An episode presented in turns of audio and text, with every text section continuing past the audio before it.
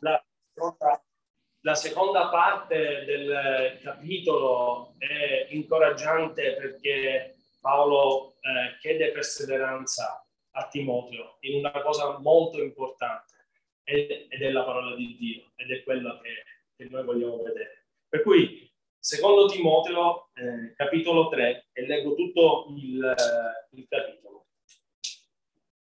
Amen. Or sappi questo, che negli ultimi giorni verranno tempi difficili, perché gli uomini saranno amanti di se stessi, avidi di denaro, vanagloriosi, superbi, bestemmiatori, disobbedienti ai genitori, ingrati, scellerati, senza affezione, implacabili, calunniatori, interperanti, crudeli, senza amore per il bene, traditori, temerari, orgogliosi, amanti dei piaceri invece che amanti di Dio aventi l'apparenza della pietà, ma avendone rinnegato la potenza. Da costoro allontanati. Nel numero di questi, infatti, vi sono quelli che si introducono nelle case e seducono donnicciole cariche di peccati, dominati da varie passioni, dei quali imparano sempre, ma senza mai pervenire alla conoscenza della verità. Ora, come gli anni e gli ambre si opposero a Mosè, così anche costoro si oppongono alla verità, uomini corrotti di mente e riprovati quando alla fede. Costoro però non andranno molto avanti perché la loro stoltezza sarà manifestata a tutti come avvenne anche per quelli di quetà. Ma tu hai seguito da vicino il mio ammaestramento, la mia condotta, il mio consiglio, la mia fede, la, la mia pazienza, il mio amore, la mia perseveranza, le mie persecuzioni, le mie sofferenze, che mi sono accadute ad Antiochia, a Iconio e a Listra. Tu sai quali persecuzioni ho sostenuto, ma il Signore mi ha liberato di tutte.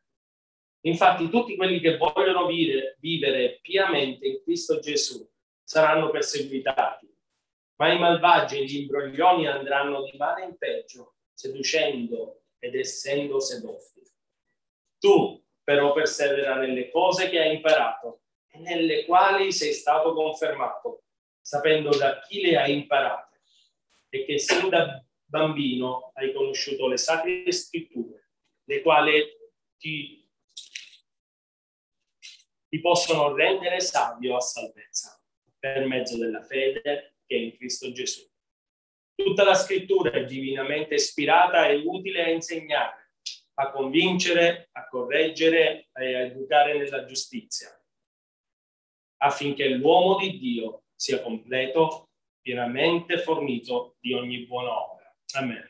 Amen. Voglio pregare. Signore, innanzitutto grazie per la tua parola. Grazie Signore perché, come dice Paolo, è divinamente ispirata dal tuo Spirito Santo.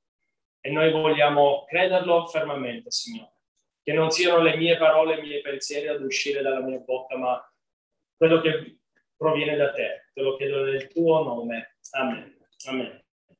Per cui abbiamo visto, eh, Paolo parla proprio degli ultimi tempi e, e come ho detto prima parla duemila anni fa degli ultimi tempi, come se il Signore doveva ritornare subito.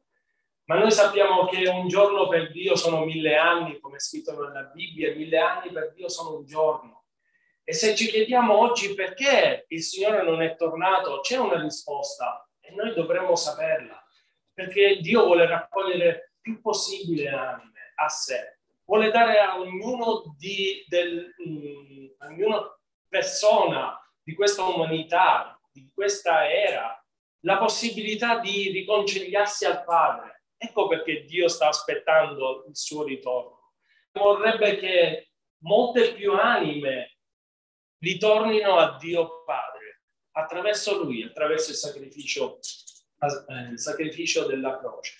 E per cui vediamo, e voglio molto, voglio andare molto velocemente, le caratteristiche di queste persone, non perché non le conosciamo, perché questi tempi li, li vediamo come eh, sono diventati eh, e, e queste caratteristiche si riconoscono veramente nella nostra società. Ma Paolo stava parlando non solo della società, ma stava parlando che queste persone si introducevano in mezzo alla Chiesa. E questo è che noi dobbiamo imparare a stare attenti a chi si introduce in mezzo alla Chiesa. E vediamo che innanzitutto queste persone saranno orgogliose, amanti di se stesso, perché è il peccato principale del nemico, essere amanti di se stesso, non più come, come Cristo donare se stesso per gli altri, queste persone invece saranno amanti di se stessi. Avari, avari perché saranno avanti, uh, amanti del denaro, eh, perché il denaro è quello che serve per i piaceri di questo mondo. Senza denaro è difficile avere piaceri. Ecco perché eh, gli, ama- eh, gli uomini degli ultimi tempi saranno alla ricerca di ricchezze. Vanagloriosi e superbi, perché, eh, diciamolo pure, saranno persone vanitose di se stessi. Metteranno prima se stesso invece che gli altri, bestemmiatori.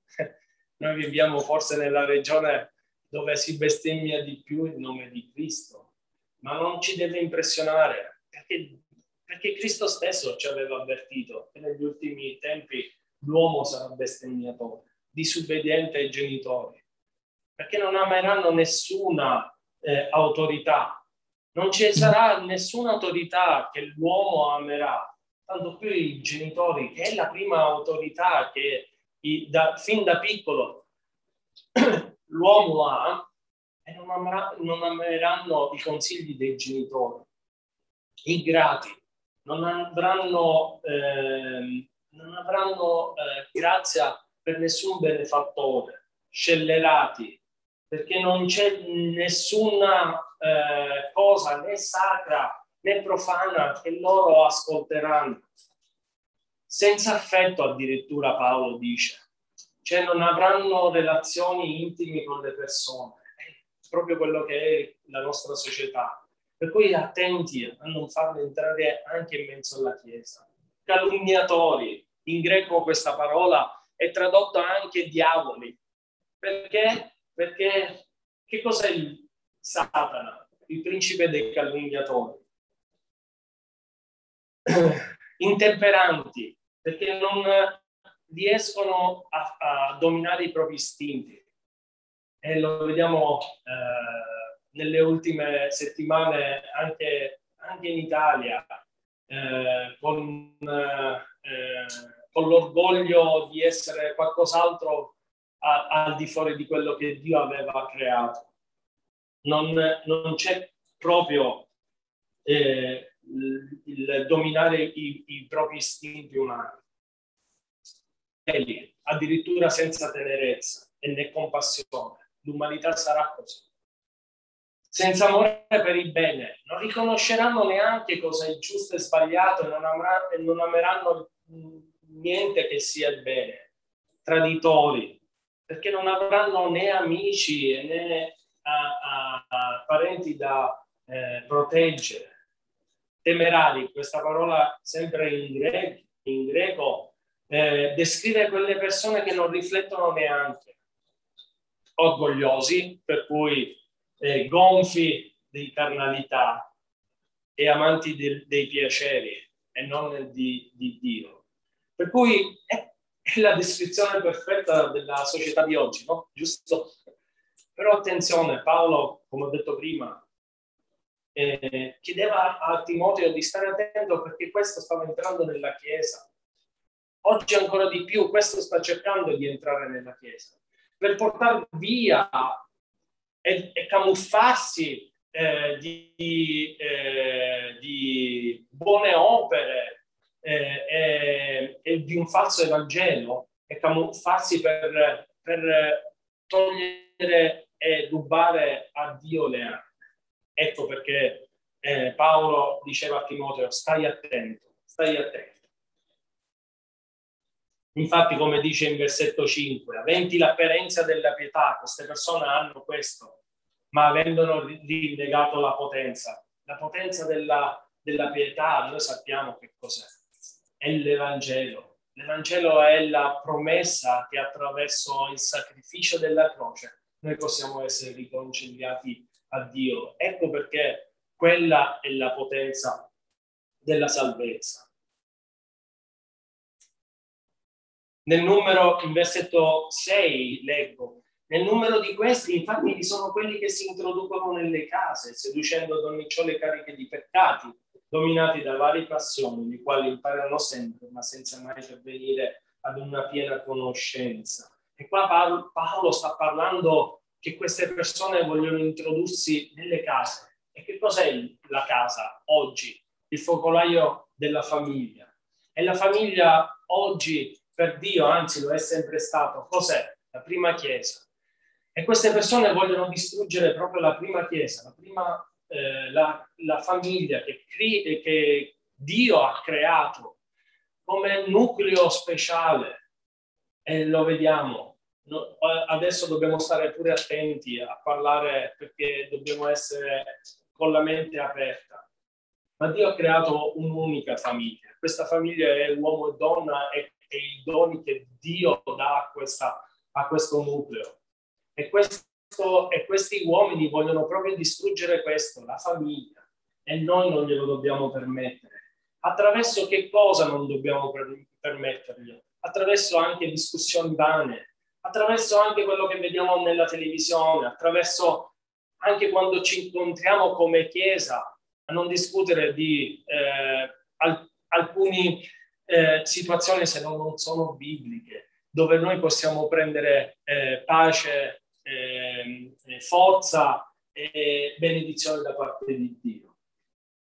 Perché parla di donnicciole? Noi lo, lo sappiamo, eh, la domenica stiamo studiando Genesi e Lennon sta proprio ha parlato del, del peccato originario, che, originale, scusate, che molte volte gli si dà colpa a Eva. Ma domenica proprio eh, Landon ha detto che la, la, colpa più grande è stata quella là di Adamo di non curare la propria, la propria chiesa, che era Eva. Perché quando lui gli ha detto semplicemente non toccare di quell'albero, non gli ha spiegato il motivo perché, ma Dio gliel'aveva spiegato a lui. Perché molte volte siamo così umanamente, per non stare a spiegare che cos'è veramente Cristo, ci diamo semplicemente solo delle regole ma Dio si è manifestato in, in tutta la sua eh, benevolenza nella nostra vita. E molte volte dovremmo spiegare realmente che cos'è l'Evangelo alle persone, anche alle persone che è di fuori, non eh, semplicemente dire, ah ma nella Bibbia è scritto questo. Nella Bibbia è scritto questo perché Dio ha un motivo per questo.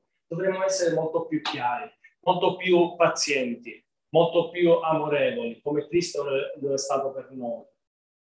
Per cui vediamo che queste donnicciole, perché diciamolo, nelle donne c'è una spiccata eh, sensibilità, a differenza di noi uomini che siamo duri. C'è una spicca, spiccata sensibilità e loro stanno alla ricerca di queste cose, ma stanno i uomini a proteggerle. E molte volte è vero che si cade eh, proprio nella sensibilità, perché il, il sussurro del nemico sussurra nella sensibilità, ma quanto più dovremmo stare attaccati proprio nella parola, che è la sensibilità fatta carne attraverso Gesù. E poi Paolo parla di due eh, persone, eh, Ian e Iambre, che nel, eh, nella Bibbia non sono nominati, ma loro si rifer- eh, Paolo qui si sta riferendo a, ai maggi di, eh, a, scusate, ai maghi, non maggi, ai maghi eh, che si opponevano a Mosè e a Aaron.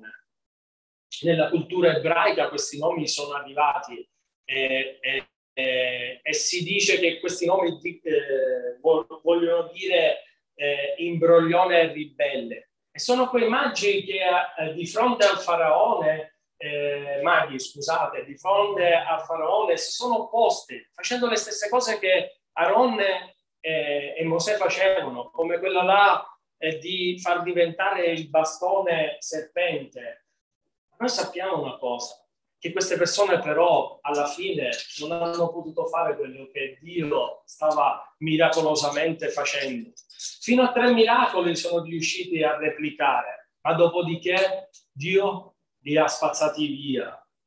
E come dice, infatti, versetto 9, costoro però non andranno avanti, molto avanti, perché la loro stoltezza sarà manifestata a tutti, come avvenne anche per quella di Quetali perché se siamo veramente seguaci della parola di Dio, noi ce ne renderemo conto facilmente. Se Marco oggi sta imbrogliando, ve ne rendete conto perché voi conoscete personalmente la parola di Dio. Se sto tirando fuori una, eh, eh, come dire, qualcosa di diverso dalla parola di Dio, voi ve ne rendete conto perché lo Spirito Santo che, che è in voi vi metterà un alert come nei nostri telefoni, no? Per questo Dio vuole che noi abbiamo una comunione continua con la, con la, eh, con la parola. Ecco perché queste persone non possono andare avanti nella Chiesa vera di Dio.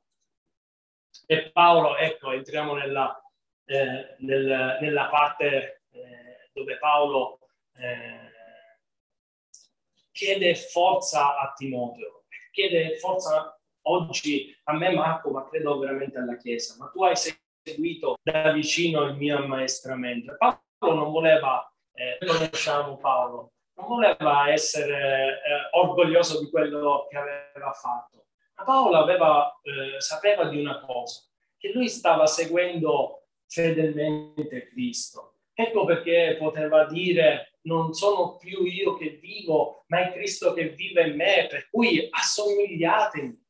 Ed è bello questo, è una sfida per noi oggi di dirlo anche agli altri. Se noi stiamo facendo veramente la eh, volontà di Cristo, anche oggi noi possiamo dire assomigli- cerca di assomigliare a me, perché io sto facendo di tutto per assomigliare a Cristo. e vediamo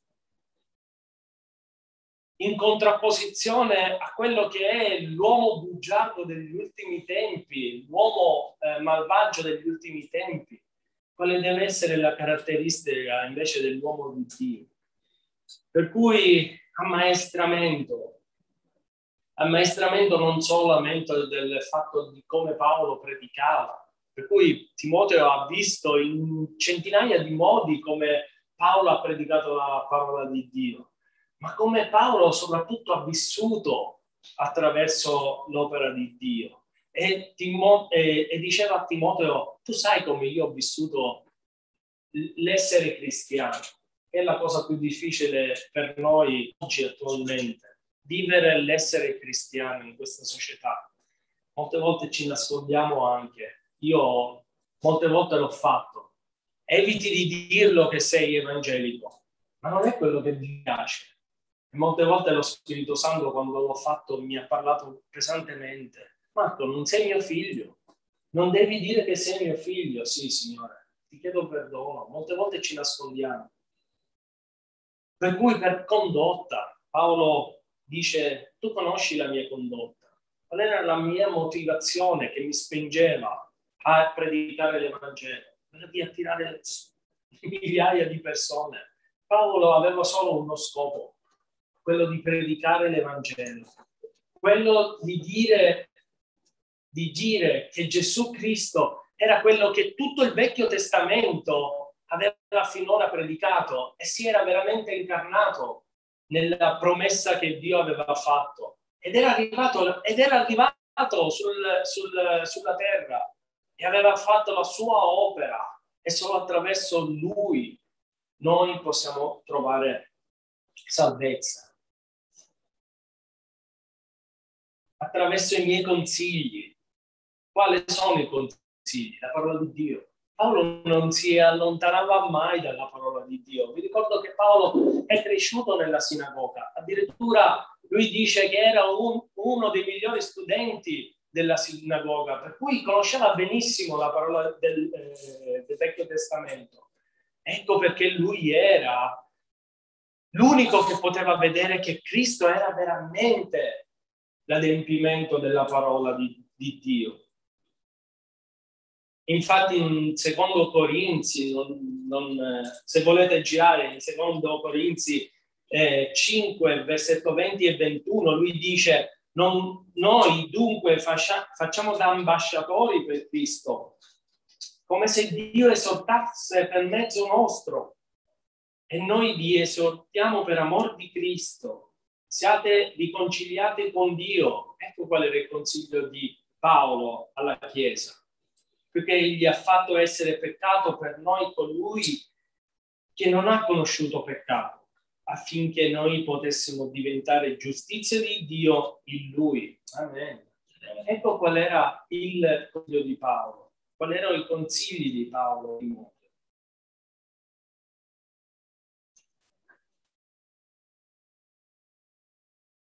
La mia fede, qual era la fede di Paolo? Paolo aveva posto completamente la fede in Cristo, la pazienza, e la conosciamo per più volte Paolo è arrivato a fin di vita, lapidato all'Istra, eh, perseguitato ad Antiochia, cosa che poi descrive dopo. Ma quanta pazienza! Vi ricordate le parole davanti a, a Roma? Lui con pazienza ha detto, io sto predicando Gesù Cristo, che è il Salvatore. Non ha mai né né è andato di matto, forse non ha alzato neanche la voce, o se l'ha alzato perché lo spirito glielo stava dicendo. Ma lui aveva questo, che voleva predicare Dio. Ecco dove aveva la sua pazienza. Al mio amore, quello che dovrebbe caratterizzarci ognuno di noi, avere amore per, per Cristo, ma soprattutto per le persone che non amano Cristo. E come Chiesa perché ci riconosceranno che siamo figli di Dio? Perché ci, amere, ci ameremo gli uni verso gli altri. Alla mia perseveranza, perché di fronte alle difficoltà Paolo non si è fermato, è andato avanti, perché lui aveva un aiuto ed era Dio. Per le mie persecuzioni, perché Paolo era perseguitato dai giudei, dai romani, dai, da tutti era perseguitato, non era né amato uh, dai, dai eh, giudei, non era amato da chi non credeva, per cui era sempre in, in perseguitato. E le, le mie sofferenze, le sofferenze che abbiamo in Cristo,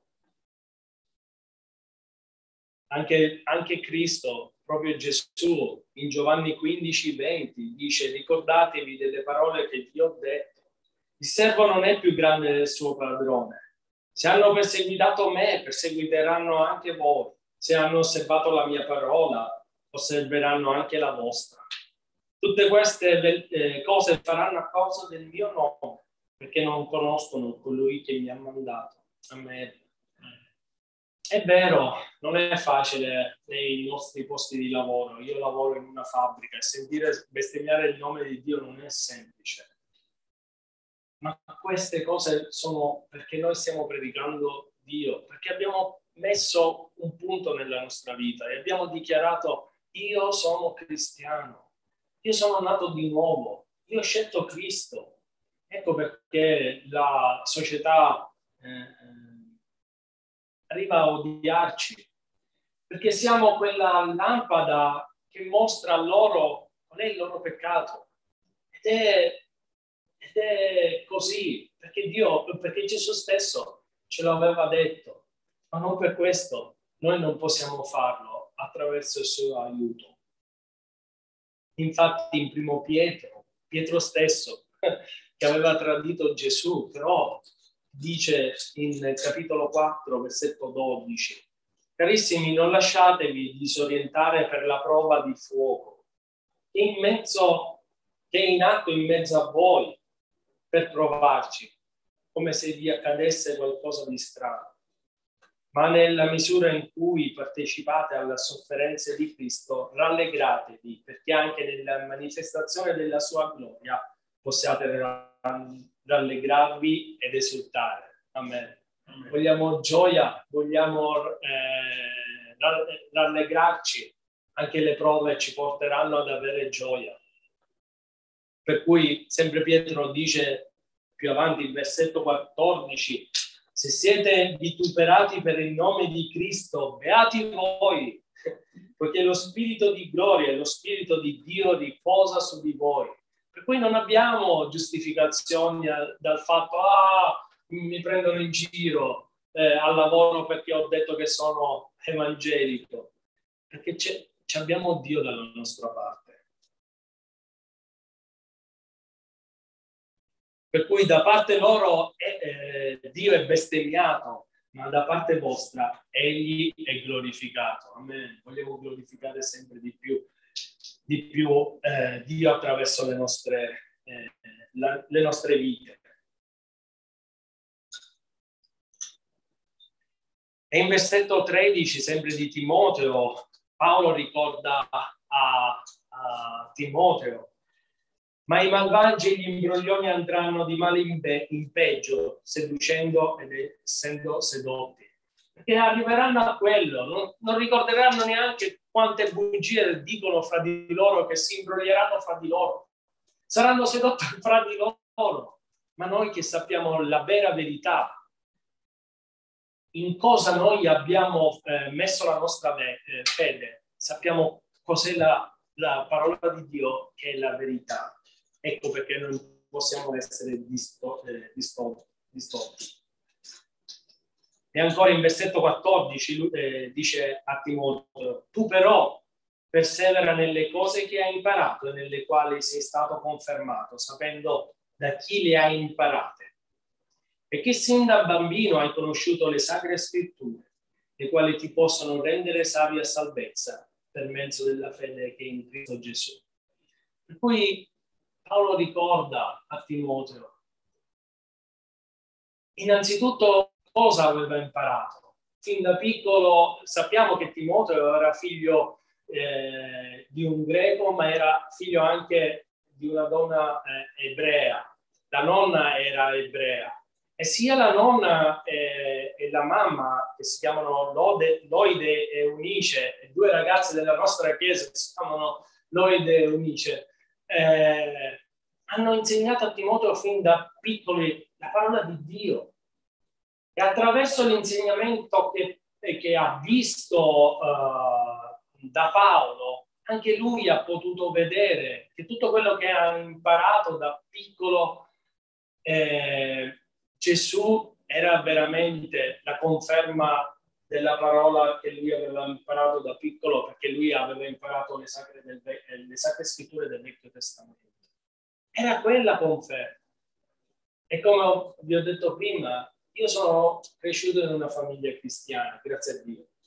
Eh, non è una prerogativa più importante eh, di essere figli di Dio, però grazie a Dio che sono cresciuto in una famiglia cristiana. All'età di eh, 16-17 anni io, eh, non ho voluto più sapere di Dio ed ero veramente ribelle ai miei genitori. Tanto è che mi sono messo anche eh, contro i miei genitori. Ero così ribelle che sfacciatamente, quando facevo qualcosa che sapevo che non piaceva a Dio, dicevo a Dio, vedi, non mi sta succedendo niente. Per cui il peccato è bello. Io io ho sfidato Dio in questa maniera. Ma sapete una cosa? Negli anni, quando poi Dio mi ha messo eh, alle muro e sono dovuto ritornare eh, a Lui, ho saputo che mia mamma pregava incessantemente per me. Lo faceva tutti i giorni della sua, uh, de, de, della sua vita incessantemente pregava per me, tutta la chiesa mia pregava per me, perché sono arrivato a fare esperienze brutte della mia vita. Ma sapete che Dio è un Dio miracoloso. Io eh, sono una persona molto testata e, e, e Dio sapeva qual era il mio carattere. Nessuno poteva dire a me cosa era giusto o sbagliato e nessuno poteva dirmi eh, se Dio era vero o non, non era vero. E allora l'unico modo che ha avuto Dio nella sua benignità nella mia vita di farmi ritornare a Lui era quella di mettere, mettere davanti a me una ragazza che mi piaceva. E ho dovuto un giorno, visto che lei era interessata a Dio, e, e lei mi ha chiesto, ma eh, è vero che tu sei evangelico?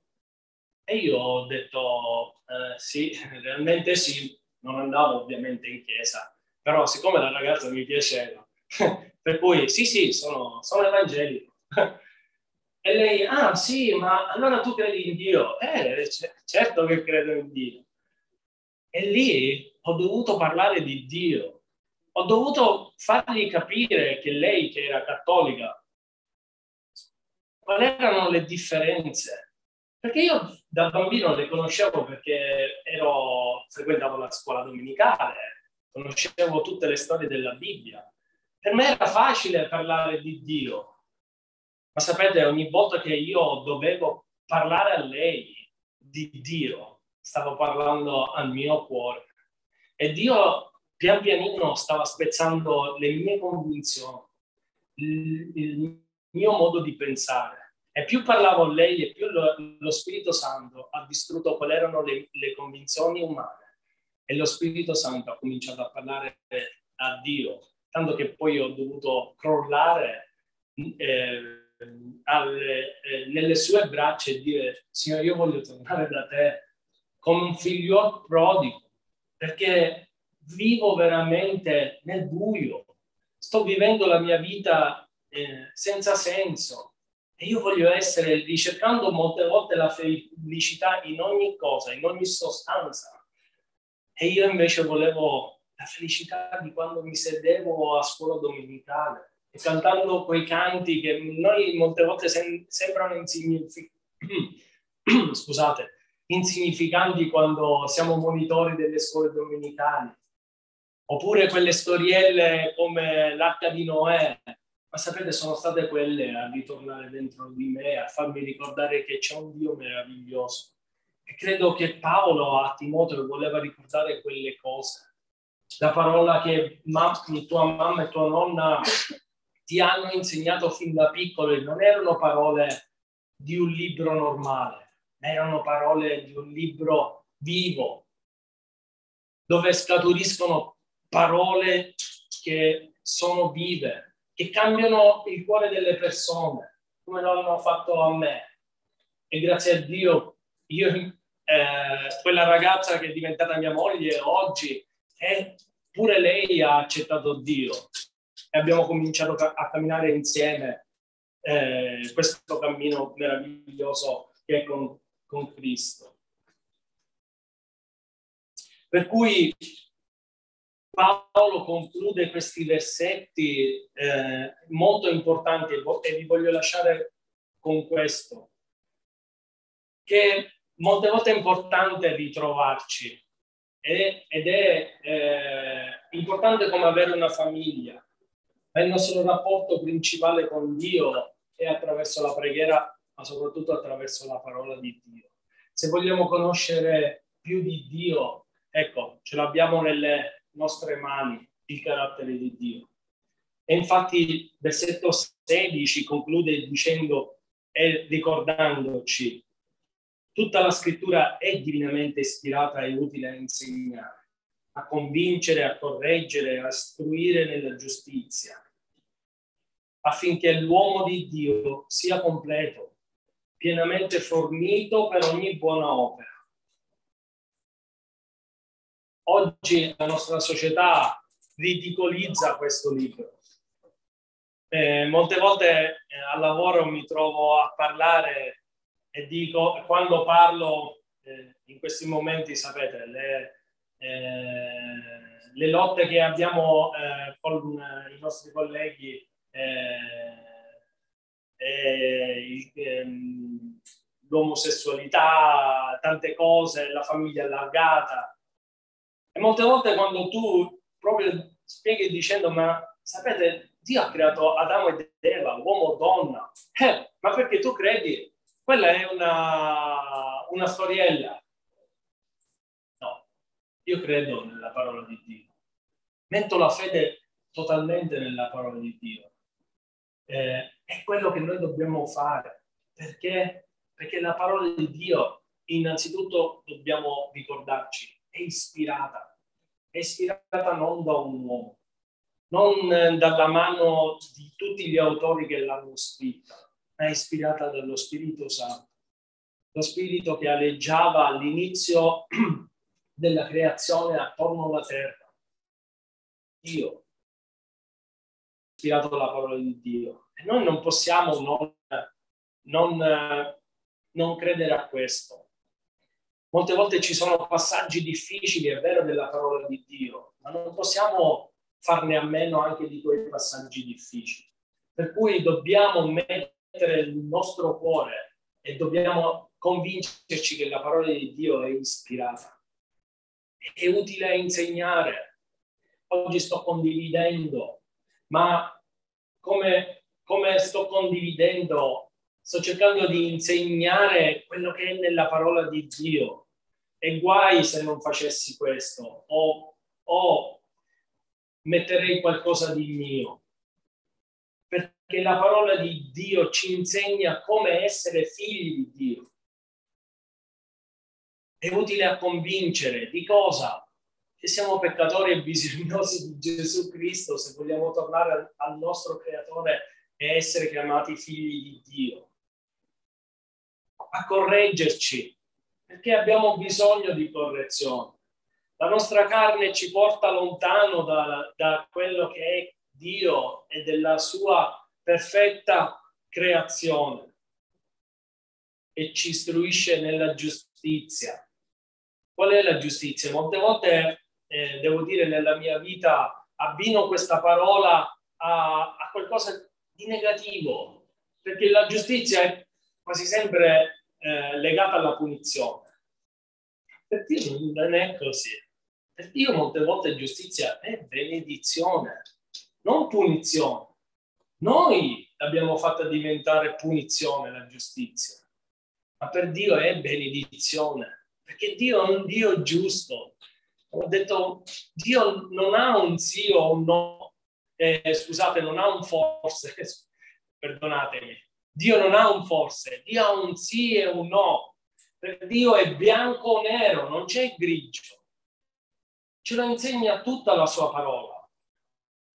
E non dobbiamo stare nelle, eh, nella posizione grigia come cristiani. Dobbiamo prendere una posizione, la nostra posizione è quella di Cristo. E l'ultimo versetto ci ricorda che noi dobbiamo, in essa, nella parola di Dio, siamo completi affinché l'uomo di Dio sia completo.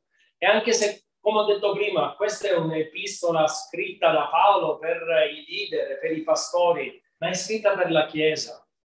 E se vogliamo essere completi, dobbiamo essere forniti dalla parola di Dio. Per cui non è un libro da lasciare eh, in, eh, nello scaffale, sul comodino o pronta nella borsa per venire in chiesa e tirarla fuori la domenica o il giovedì Credetemi, per anni sono così.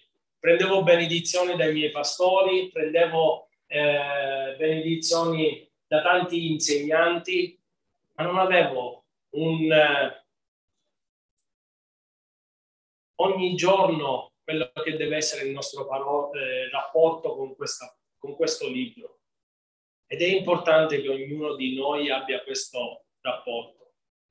Eh, giovedì quando ho insegnato questo, Landon mi ha ricordato che è uno dei principi del nostro movimento Calvary Chapel, questo versetto, quello là che, che la Bibbia è al centro del nostro movimento. Eh, questo movimento ha, ha, ha, questo, che insegniamo versetto, versetto per versetto, come se fosse un uno studio biblico. Non è uno studio biblico se Dio ha scritto questo libro in, questo, in questa maniera, è importante che noi lo attraversiamo pienino tutto quanto. Ecco perché crediamo fortemente in questo, che versetto dopo versetto noi lo studiamo insieme, ma versetto dopo versetto è importante che lo studiamo personalmente, a casa, insieme alla nostra famiglia, insieme condividendola con la nostra moglie, con i nostri figli, ma anche avendone un pezzo personalmente. Perché se abbiamo un dubbio, sappiate che qui ci sono eh, migliaia di risposte ai nostri dubbi. Se abbiamo un problema, ci sono migliaia di risposte ai nostri problemi. E se abbiamo bisogno di una parola di incoraggiamento, sappiamo che ci sono migliaia di parole di incoraggiamento eh, per noi pronte a essere lette e a essere fatte nostre. Ecco qual era il mio, eh, il mio incoraggiamento.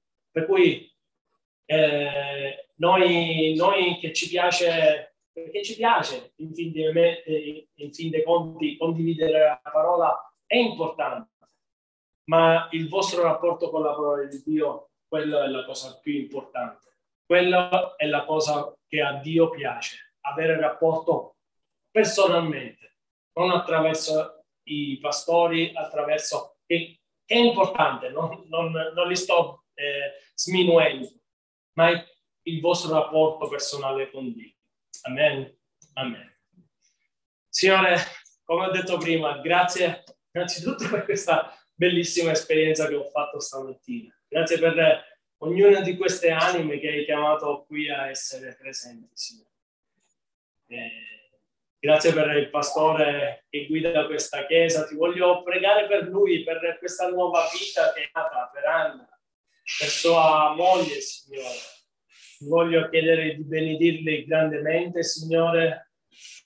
Ti, te la vogliamo presentare questa piccola bambina, Signore, che mamma e papà possono, come tu ci hai insegnato, insegnargli la tua parola già fin da piccolo, Signore, fin da piccola, Signore. E benedici questo gruppo grandemente, Signore. Fai sì, Signore, che loro non possono essere affranti, ma che con forza possono andare avanti. Grazie per questa, come ho detto prima, questa esperienza. Benedicici insieme, accompagnaci a casa e Signore che possiamo godere della tua presenza in ogni luogo dove stiamo andando e anche qui, anche dopo. Te lo chiedo nel tuo nome. Amen. Amen. Grazie. Grazie per avermi ascoltato. Amen. Amen.